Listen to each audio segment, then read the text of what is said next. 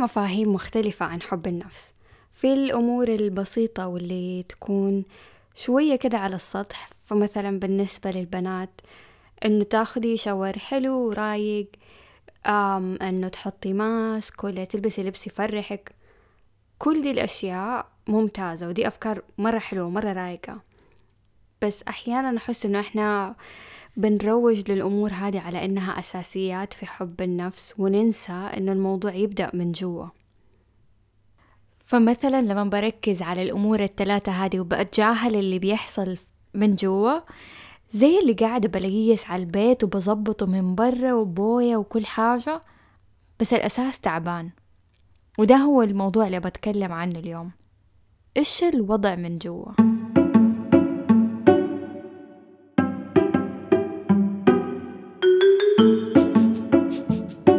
يا أهلا وسهلا معكم نوف بوزير ودي حلقة جديدة من علاقات مية واحد. طيب في مفاهيم أعمق في حب النفس اللي لو ما كانت موجودة إحنا ممكن نكون أقرب لأنه نكره نفسنا من أنه نحبها وأحيانا الأشياء هذه بنسويها من غير ما ننتبه. بس ده كلام كبير. كيف يعني الواحد يكره نفسه من غير ما ينتبه؟ طيب كره النفس أحيانا يكون جدا واضح عند ناس معينة بيقولوها بالصريح إنه أنا أكره نفسي أو ممكن بيضروا نفسهم وجسمهم بشكل مباشر. بس برضو في كره للنفس بشكل غير مباشر وما هو مرة واضح وأقدر أقول عنه خفي. فمثلا يكون عندي أفكار ومعتقدات وتصرفات ما فيها أي ذرة حب لنفسي ودي الأشياء بتضرني وبتأثر علي. من ناحية إنها بتأثر على نظرتي لنفسي وقيمتي النفسي واستحقاقي للحب والمعاملة الصح من التانيين. في أشياء ممكن نكون متعودين نسويها أو لا إراديا بنسويها بنحسب إنه هذا اللي بنعمله هو الصح وهو الطبيعي. وحقول لكم شيء ممكن دحين أحد يسمع ويستغرب إنه معقول اللي بسويه ده معناها أنا ما أحب نفسي. بس عشان أسهل الموضوع أكثر وأخليه واضح أكثر حقول لكم على كم حاجة. اعتبروها علامات بتدل على أننا نتصرف بطريقة ما فيها حب لنفسنا. وغالبا غالبا غالبا العلامات هذه حتظهر في العلاقات أكثر شيء. فمثلا اجلس في علاقة جدا سيئة أو غير صحية وما فيها أي احترام سواء كانت مع عيلة أو صديق أو شريك. أو أكون في زواج ما يرضيني ما يوفي احتياجاتي بس بأقنع نفسي إنه ما في أحد مبسوط والزواج كده زي البطيخ. ويعني لو طلعت أنا من العلاقة هذه يمكن ما ألاقي أحسن منها. مثال ثالث إنه أكون في علاقة بدايتها واضح إنه إحنا اثنين ما إحنا مناسبين لبعض. بس بأقنع نفسي إنه أكيد هو حيتغير وأكيد حيصير يناسبني وأكيد أنا حأتغير وأصير أناسبه لو مداكم تلاحظوا في عامل مشترك في الأمثلة اللي فاتت. يمكن يكون ما هو مرة واضح. بس العامل ده هو الكلام اللي قاعدة أقوله لنفسي واللي أقنع نفسي بيه. الصوت الداخلي والحوار الداخلي أحيانا يكون بيقنعني بأشياء غلط. أحيانا يكون مرة قاسي ومرة شديد ومرة مليان عدوانية ومليان كلام اللي ممكن ما أرضى أقوله لأي أحد تاني بس عادي أقوله لنفسي. طيب سؤال. كيف حب النفسي بيأثر علي ويأثر على حياتي؟ غالبا كل ما أحب نفسي أكثر أنا حكون في حالة رضا مع نفسي ومع اختياراتي. حكون في حالة ثقة أكبر. في المقابل لما ما أحب نفسي زي اللي بقول لنفسي والعالم أنا ما استاهل. ما استاهل الحب ما استاهل الاحترام ما استاهل إنه أكون في علاقة محترمة. وكده أنا بأسمح للطرف التاني إنه يعتدي علي. وأحيانا لما يكون حب النفس قليل أدخل في علاقة يجيني إحساس إنه هو إيش اللي شايف فيا بالضبط؟ أكيد ما يحبني أكيد بيلعب علي ولا أكيد في سبب تاني. ولا أكيد هو جالس معايا بس عشان بيننا أطفال. فما بشوف إنه أنا بستحق الحب هذا أساسا. مو بس كده. لما ما يكون عندي حب لنفسي أو يكون حبي لنفسي جدا جدا منخفض حأختار خيارات غير مناسبة وحأشتغل إقناع في نفسي إنه هذا اللي أستاهله وما حيجي أحسن منه عشان مين أنا. طيب يمكن تعودنا إنه فكرة الحب تجاه نفسنا فكرة نرجسية وأنانية بحتة. فصرنا نحاول نبعد عنها ونروح للمنطقة التانية يمكن بسبب خوف. خوف من إننا نكون أنانيين خوف من ردة فعل معينة أو خوف من كلام الناس يمكن. بس مرة تانية إحساس الخوف هذا هو عبارة عن ترجمة للصوت اللي جواتي. لأنه حبنا لنفسنا مربوط بشكل أساسي جدا بالصوت الداخلي والكلام والحوار اللي بيصير جوا. إذا هذا الصوت كان حنون حبنا لنفسنا كان جدا عالي. إذا ده الصوت كان مليان جلد حبنا لنفسنا يكون جدا منخفض. طيب كيف أعرف إذا كلامي النفسي حنون ولا لا؟ أعمل اختبار بسيط. هل الكلام ده حقوله لصاحبتي ولا أختي ولا لا؟ فطبعا إذا كان جوابي إنه لا ما حقوله لأختي ولا حقول لصاحبتي فمعناه إنه الكلام هذا أبدا ما هو حنون وما ينفع أقوله حتى لنفسي. في حاجة تانية برضو من العلامات الفاصلة اللي بين الحب والكره لنفسنا.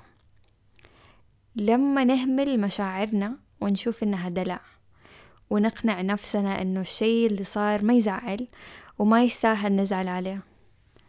فمثلا ننفصل من أحد بس نسوي نفسنا مرة أقوياء ومرة عادي. ممكن ما ننقبل في المكان اللي كان نفسنا فيه ونقول لنفسنا اجمد ما يحتاج تزعل. ممكن نهمل احتياجاتنا ونحط الثانيين قدامنا واحتياجاتهم قدام احتياجاتنا. وفي كل المواقف هذه لو نفس الموقف صار لأحد من أصحابنا ردة فعلنا حتكون مختلفة. فحنقول حاجة زي أيوة يحقلك تزعلي ولا أيوة أنتي أم ويحقلك ترتاحي يحقلك تاخدي يوم لنفسك. إلى آخره وإلى آخره من كلام الطبطبة اللي مرة سهل علينا نعطيه الناس قبل نفسنا. وده شي كويس ومو كويس. مو كويس لأنه نفسنا تحتاج الطبطبة دي كمان وإحنا كأننا مطنشينها. كويس لأنه معناها المهارة هذه عندنا. نحتاج بس نعيد نوجهها تجاه نفسنا.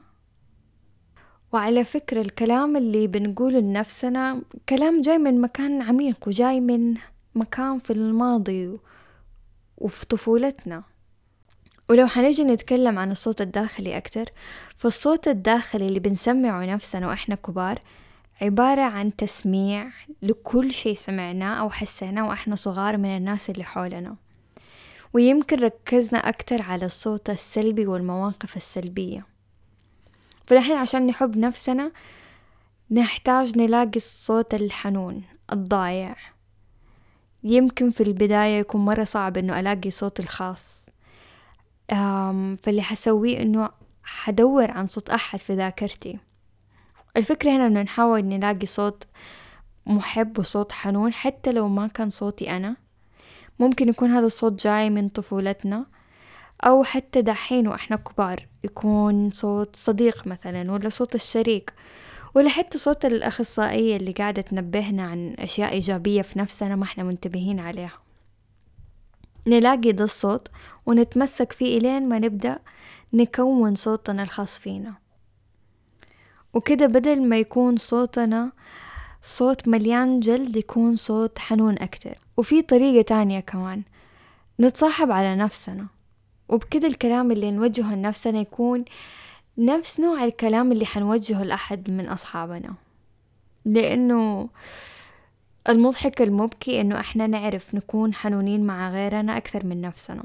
فلو صاحبتي اشتكت مثلا إنه شريكها ما يعطيها اهتمام تحتاجه غالبا حسألها أكثر. طب إيش قصدك؟ طب قوليلي أكثر. بس مع نفسنا يمكن يطلع صوت إنه طب خلاص ما كل الناس كده وده هو الزواج وخلاص.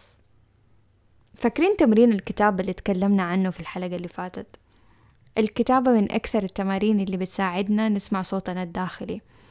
نتعرف عليه ونخفف من الجلد إذا كان الصوت هذا مليان جلد. فهعطيكم ثلاثة أسئلة. ممكن تكون مفتاح ليكم عشان تتعرفوا على صوتكم وتعرفوا وتقدروا تميزوا هل صوتكم الداخلي صوت ميال أكثر للجلد أو صوت حنون. لما أعمل تصرف غلط الكلام اللي أقوله لنفسي هو لما أنجح الكلام اللي أقوله لنفسي هو ولما أكون حاسس بتعب وكسل الكلام اللي أقوله لنفسي هو. لو في الثلاث الأسئلة هذه. الكلام كان جدا قاسي فمعناها أنا في منطقة جلد لنفسي وكره لنفسي أكثر من حب.